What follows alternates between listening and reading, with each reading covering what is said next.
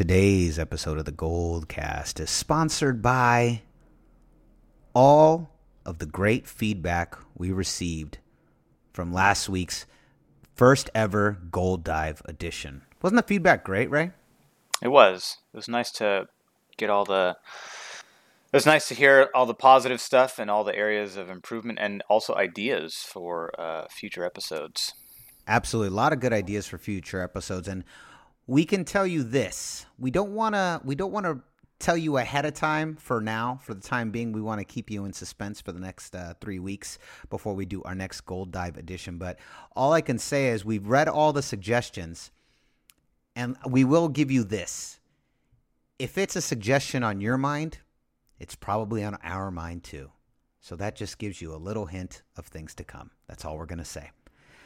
All right, Ray. Now, before we before we get started with this week's episode, why don't you let them know where they can find us? You can like us at facebook.com slash the goldcast, and you can also follow us on Twitter at underscore or the underscore goldcast. And you can also subscribe to us via iTunes, YouTube, and Stitcher, all under the same name, no underscore, the Goldcast. you're you're gonna get it right one of these days. You will. Yes. that one always throws me off. Yeah. Because so, I'm so used to the previous one. We have we've had two accounts on that front. Yeah. So. Yeah. So here we go. This is going to be a combine centric 49ers episode. Obviously, the combine was huge. It's still going on, day four. But we have a lot to talk about. So let's get into it. This is our combine special episode. But of course, before we get started, you know what time it is. It's time for the greatest podcast intro in the game. Let's get busy. San Francisco, are you ready? This is the Gold Cast.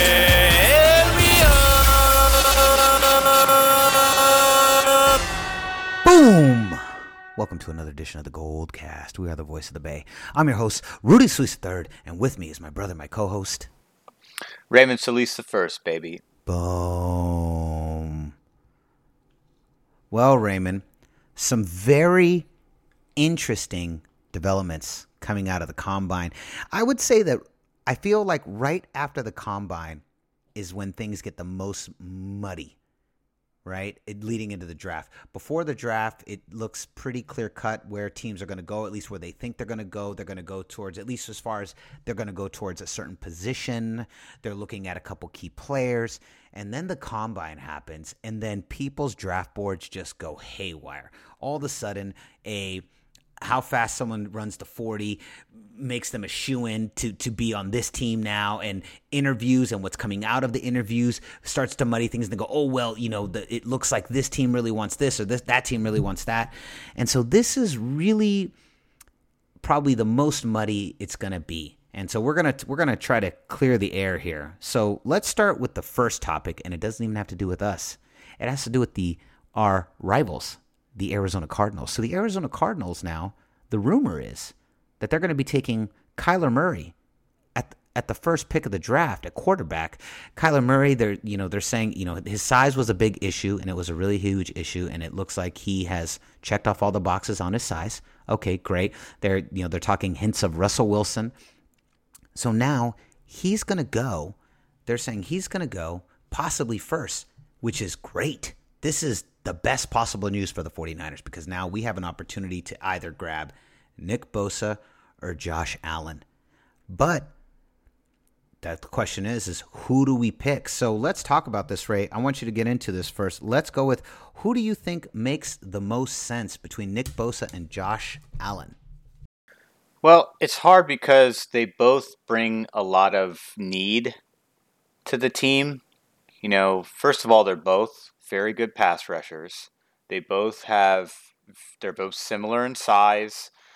You know, I believe um, Nick Bosa is six three, Josh Allen six four, Nick Bosa's 266, Josh Allen's 262, slightly leaner by four pounds. So they're already pretty close. I mean, they could probably. I wouldn't be surprised if they got bigger, but they're but they're NFL ready. A lot of times, if you're gonna if guys are like 250 or something like that, they got to put on 15, 20 pounds um, to be ready for NFL speed, NFL size requirements to you know go up against all pro, you know, professional offensive linemen, 300 pound guys of mostly muscle that are going to be moving you around like like it's nothing. So these guys already fit the size. They are they have really good. Their numbers at the combine were pretty good. Uh, Josh Allen's a little bit faster and you know and that obviously makes more sense because he's in more coverage packages he comes from a 34 defensive scheme which does require linebackers to drop into coverage a lot more often than a 4-3 um, linebacker which is more or less what nick bosa is more of a defensive lineman edge rusher and so nick bosa is more of a pure pass rush specialist versus josh allen who's kind of a little bit multivaried in, in that he's got speed to drop into coverage so he's more of a to me, Josh Allen kind of fits more like of a Patrick Willis type of profile, where Patrick Willis kind of did a little bit of everything. But Pat, Patrick Willis was not a, a pass rushing guy. He was a, a run stopping guy. He was blitzed at times, but that's not necessarily the way that we used him in that scheme. Same thing uh, with NaVorro Bowman, but those are inside linebackers, to be honest, um, which is different from from the outside linebacker position. So, but Josh, I mean Nick Bosa, however, comes from the 43 defense. So his meaning he's very used to having his hand in the dirt in a three-point stance on the edge, which is what a lot of our players do currently in our scheme, regardless of whether it's a nickel package or not. And so I think that would be obviously makes a lot of sense because it's a nat- more natural transition for Nick Bosa. I mean, I think he would do very well in transitioning to that scheme, and I know that we would pretty much want him to do exactly what Aldon Smith did for us, which is like sit there on the edge and get to the goddamn quarterback because nobody else seems to be able to do it outside of DeForest Buckner. So with these, with one on the edge and DeForest Buckner on the interior, I think it just really opens up. It really opens up the opportunity for all of the other role players like uh, Arik Armstead, who finally, you know, played an entire full season and is now going to play on his fifth year option. Is going to be in a contract year to really kind of build on his on this past season of, of success. Success for, relative to him. I mean, he didn't necessarily light up the stat sheet in terms of sacks, but he was still very productive against the run. He was he was still very productive and and applying pressure when we needed it. He just didn't necessarily put up didn't make the Pro Bowl. You know, didn't didn't have a Forrest Buckner DeForest Buckner type year with 12 sacks. So DeForest Buckner was outstanding. And so I think Nick Bosa is starting to little, make a little bit more sense as now we're kind of diving deeper into the intangibles and the specifics of each, each of these players. I still like Josh Allen a little bit because he's more versatile. And I like I feel like that versatility kind of adds a little bit more depth to your to your stock investment. Like, you know, if, if you're looking for more bang for dollar, Josh Allen kind of has a little bit more. But if you are looking for someone to just purely pass rush, Nick Bosa is not a terrible pick at all. If if Nick Bosa is available, and, and both these guys, I feel like no matter who they like, for me, like at the end of the day, at the draft day, if it's either Allen or Bosa, I feel like I'm going to be happy either way. I'm like, all right, well, you couldn't go wrong with either pick, you know, on paper. So I'm okay with either one that they pick. I mean, it'd be awesome if we could get both, but that's obviously an impossibility.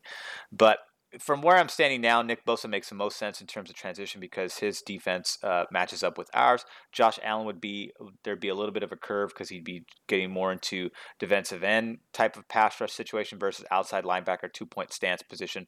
Not to say that we don't have players on the edge in two point stance. We do, we do, just not at the same frequency that a 34 defense would have him play um, in R43. So that's kind of where I'm at. I'm not sure what uh, how you feel about these guys, but um, I feel like either one. I feel like either one. I am nervous about the defensive scheme because you know it sounds simple, but we've seen this before, right? We've seen this before where the 49ers draft a player that is comes from a different scheme and they struggle and they struggle in the in the first year to adapt. We've seen this before. And and we're going to talk about this towards the end of the podcast uh, a little bit later. But there, I think there's a lot of pressure on the 49ers to get this right this year. There's a lot of pressure. No one's head heads aren't going to roll. We're not there yet. But this is a pivotal year. And we discussed this on, on previous episodes of the Goldcast. This is a pivotal year, and the 49ers have to get this right. They have to. There's just no way around it, right? This is where we are. This this season has to be at least eight and eight, right? At least. I mean, we've got to get to 500. Uh, it'd be great if we could get to at least a wild card spot, but we cannot have another five, four, or three win season. This kid just cannot stand. There's actually too much talent. There's too many smart people running this team for this to happen again. So I don't know what the safest bet is. I don't know who the safest bet is right here, but my money feels like it's pro- maybe we go with the safer bet, which is Nick Bosa, because he comes from the same scheme, and and that's and maybe it's as simple as that. I'm with you. I agree that no matter who we pick at the end, I will be happy with whichever pick they choose. So there it is. Yeah, and then there's there was also a couple of surprise ones that stood out to me. Brian Burns stood out to me. This is a guy 6'4", 250, a little bit on the smaller size, not NFL size ready, but he ran a 4.5 at the 40-yard dash. That's really fast. It's a fast linebacker you've got there. Um, you got uh, Montez Sweat, who made out of Mississippi. That guy had a 4.4 40-yard dash uh, for defensive lineman which is ridiculous. This guy's got crazy speed. He's 6'5, 260, so he's already there. He's already at the ideal starting weight. You know, Brian Burns looked good, but you know, I feel like he's he doesn't doesn't quite have the weight. He obviously would achieve the weight from now to now because the NFL just has the most amazing, you know, conditioning programs on every team. So he would make he would get there pretty close you know but when, when when we have picks like solomon thomas struggling who we drafted specifically to do this job and it's not working out and now we have to spend another draft pick trying to get it right you know it's it's unfortunate but that's just kind of how it goes a draft is very much a crapshoot uh, you're not guaranteed instant productivity from your first round picks look at Arik Armstead look at solomon thomas look at these guys so and and the list goes on and it's not us it's every nfl team but those are two additional players that I wouldn't be surprised. You know, Montez Sweat, that's pretty impressive. A 4-4 as a defensive lineman, that's that's really fast. I mean, for comparison, Nick Bosa was 4-7.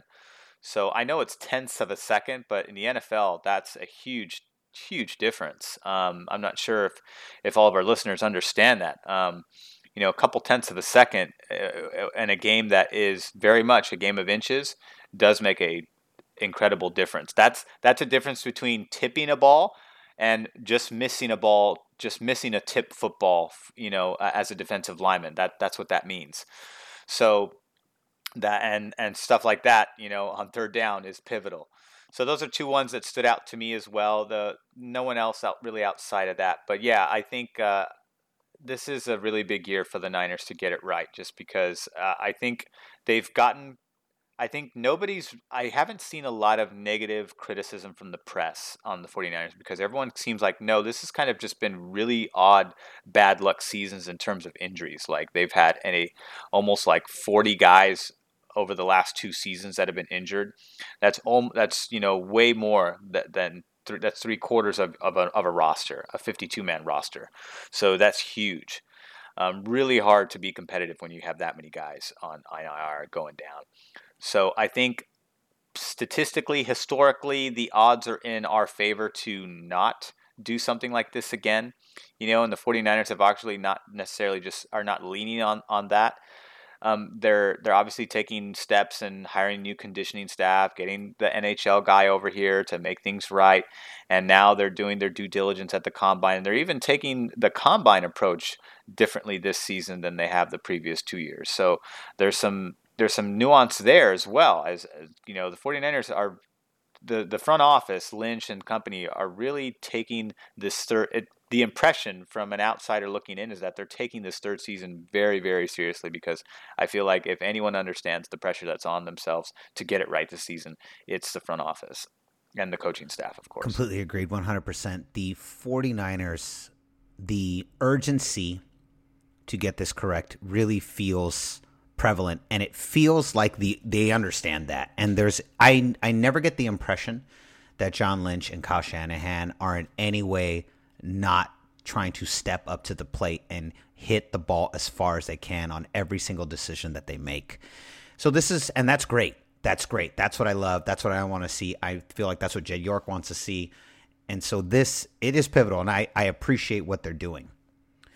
So let's take let's take another turn now. So the darling uh, of Saturday morning, DK Metcalf, the wide receiver, he he he had mixed results. Saturday morning was good. Saturday afternoon was not. And now we're in a position. I, I heard this a lot, and this has come out of the combine a lot after this weekend that the 49ers are looking for a wide receiver and they want a wide receiver. And so we had people even asking us online, asking you and me, hey, does this mean that DK Metcalf is going to go to the 49ers first in the draft? And I want to hear your opinion, but I want to give my opinion on this uh, here on the Goldcast. No, I don't think so. I, I don't think, I don't know, I don't know what a wide receiver would have to do to replace the urgency of a pass rusher. Now, we've talked about this before. Let's go back to the old adage, right? Defense wins championships, okay? This is this isn't an opinion. This is a statistical fact. And last year, if you look at last year, last year with all the offensive revolution and the and the rule changes, you could barely touch the quarterback, and you just saw numbers that we had just never seen before in the NFL offensively. And what happened by week 12 on? What happened? Offenses started to go down, defenses started to go up. And then you get to the Super Bowl and you have a Super Bowl score that looks like it could have come out of right out of 1971 right? It looks like it could have been that score looks like it would have been 40 years ago. That it went down to defense. Defense still wins championships. Defense still wins playoffs. Defense gets you through the second half of the season. And if you because what happens is these offensive guys, they get run down, they start getting tired, they get banged up from getting tackled all the time, and that's when your defense comes into play. And I still believe I just don't see a world where a wide receiver, this is why we haven't given up our picks for Antonio Brown. This is why we haven't given up picks for o- OBJ yet. Because if it was that. We haven't even been paying attention to Antonio Brown, according to reports. According to reports, 49ers have not shown any interest, have not even reached out to Pittsburgh. We didn't reach out. No, we didn't reach out. In fact, the, of the five teams, of the five teams that reportedly reached out to Pittsburgh for Antonio Brown, the 49ers were not one of those teams. So there you go. So I just don't see a world where a college draft pick at wide rece- at the wide receiver position is going to surpass our need for a pass rusher. Because if that were the case, then we, why not just trade the first round pick and go get OBJ, right? Or go get Antonio Brown? I mean, why bank on a college kid when you can just we could just trade that pick away and get one of the two top wide receivers in the league right now, who's who's not who's not you know uh, starter ready, who is a starter, who's a Pro Bowler. You know, why not just do that? And the and the Giants are not even in a, in a position to deal OBJ, considering that Manning is on his way out the door very soon, and they're reported to be drafting one of these quarterbacks at the draft. So why would you give up your best tool to help a young quarterback transition? You know, and then draft a brand new quarterback or, or give him up and then draft a quarterback. Then it's like, all right, now you're really going to start at the bottom because now this kid doesn't have one of the top two wide receivers in the NFL to work with to help him see some early success in transitioning at the hardest position to transition to. So to me, the Giants doesn't even make Antonio Brown makes sense because it's been it's been it's all public, it's all transparent now. Giants have been very quiet about OBJ. I I think the idea is they want to keep him Although I wouldn't be surprised if they at least listened to offers because if something obviously enticing came about, you know, if it was too good to refuse, I wouldn't be surprised to see the Giants fumble that and just give up OBJ. But if you know, thinking practically, if they're if they truly are going to draft a quarterback, it doesn't make any sense to deal OBJ. Although I would be perfectly happy if the Niners were able to get uh, that player. He's younger, he's got more upside potential than AB, who's in his 30s, who's going to be hitting the, you know, the the the latter half of his career although he's still playing at a very high level currently. So I don't expect a huge significant drop off in this coming year. It's going to be, you know, very methodical. Um, and he's, you know, this is somebody who's most likely going to go to the Hall of Fame if he keeps it up. So and and OBJ is, you know, still super super young. But anyways, I don't think either of these guys are going to wear a 49ers uniform. I don't think 49ers even playing possum with the Antonio Brown situation. I think it's just like, you know what? As much as we'd like to get a player like Antonio Brown, we just don't have the draft stock to really deal it, you know, and, and if it's going to cost their second round pick, we're not in a position to do that. We just aren't. The only way that they're going to trade that pick is if it's similar to last season, where last season they just moved up uh, uh, like a one spot with Chicago and still got the guy they wanted. So if they can get a bunch of draft picks back, trade with another team who clearly, you know, like Kyle Shanahan said to John Lynch during that trade, you know, that's not, they're not trading up for a defensive player. That's a quarterback maneuver. So when a team moves up like that, it's typically for, a, you know, a, a, a quarterback. So you know, I would be surprised if something like that presents itself that the Niners would take it, knowing that the position they would be falling back towards would still land in the player that they want. So that's the only reason I. It's the only way I see them giving up that second round pick. Other than that, I feel like we have to spend it on a pass rusher. I agree. We have to. I just don't see a more pressing need for the 49ers right now than a pass rusher. And we have a draft that is loaded with pass rushers. And we have the second pick, and it looks like Arizona is Michael quarterback. So we literally could pick anybody on the field. All I hope is that the 49ers don't get cute. Go with Bosa or Josh Allen and just call it. You know, just don't get cute. This is this is very similar to like an NFL fantasy draft, right? You don't get cute. Just take the next best player up. Don't get cute. Don't start getting slick and getting try, trying to go. Well, I'm gonna grab this this guy from here. This guy. Just grab the best player available at the position of need for your team. That's all you got to do. Don't overthink this thing. Let's hope they do that. All right.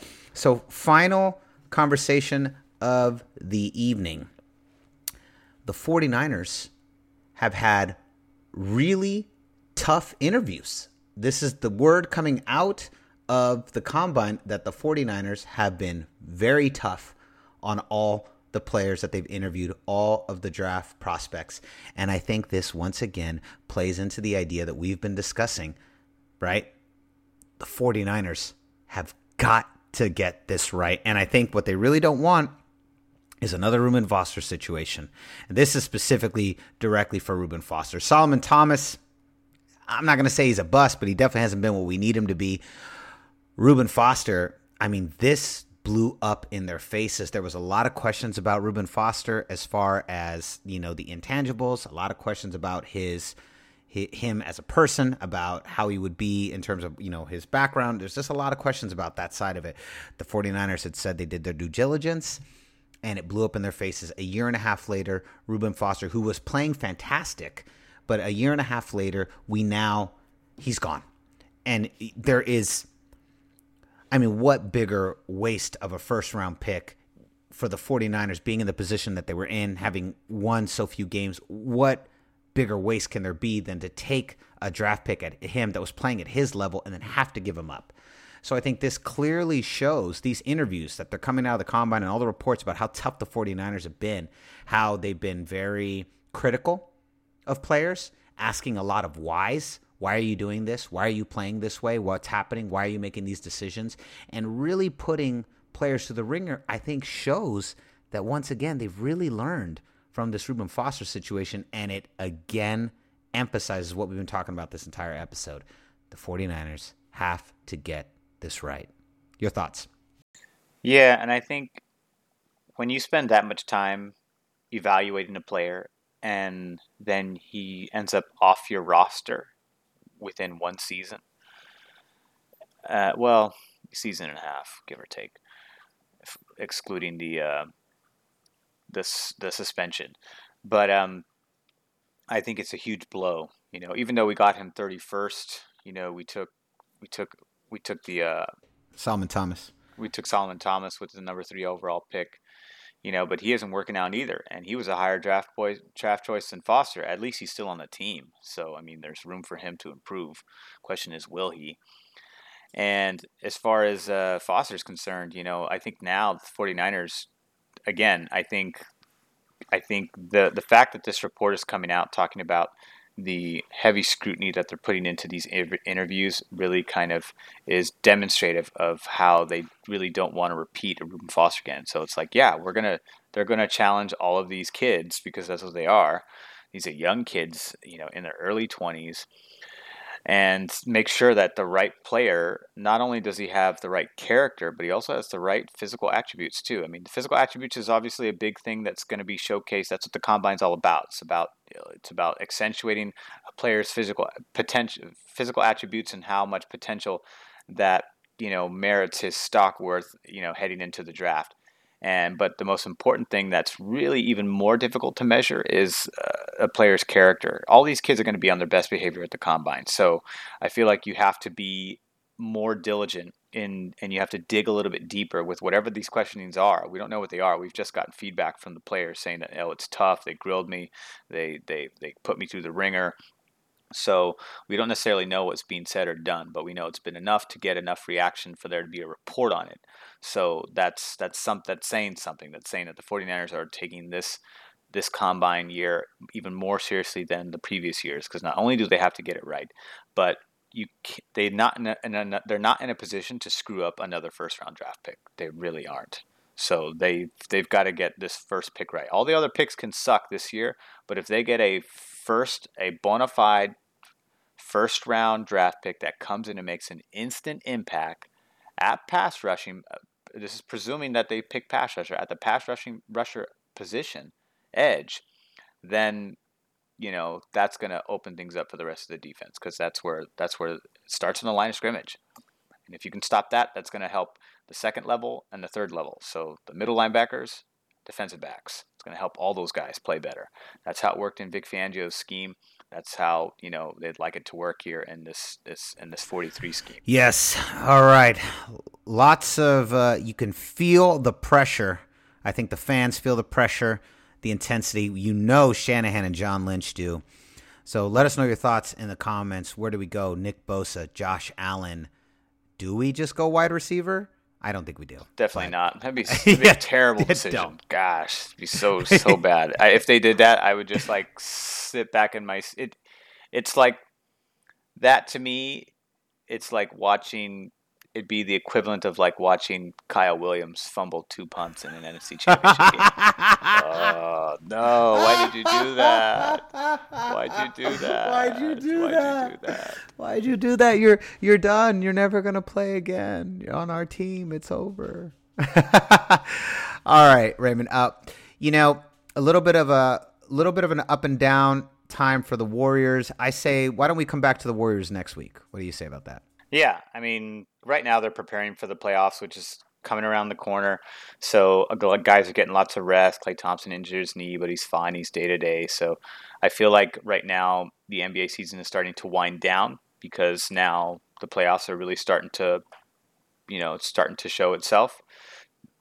And that's all the Warriors are going to be doing. So I expect them to be kind of up and down in terms of wins and losses right now, which is kind of what they're starting to do anyway. So these games don't matter as much you know, I think the seedings, I think they're going to do okay in terms of seeding, but right now I think it's more important to make sure the stars get rest, which is what they're starting to do. There's like a rotation of, of rest time that the Warriors are getting, and that's because playoffs are coming. So yeah, yeah, not not too much happening on that front. No, although that Sixers game on Saturday night was pretty good. That was pretty good. Possible NBA Finals preview. It was a good game. Nice, nice, nice, nice win. All right, Raymond. So before we go, why don't you let them know where can they find you? You can follow me on Instagram at RaySolis1 or Twitter at RaySolis. And you can follow me on Instagram at Rudy Solis3 and Twitter at Rudy Solis3RD. So concludes another edition of the Gold Cast. We are the voice of the Bay. I'm your host, Rudy Solis III, and with me is my brother, my co-host. Raymond's at least the first, baby. Boom. We'll see you next time. Same Goldcast time, same Goldcast channel. This is, this is the Goldcast.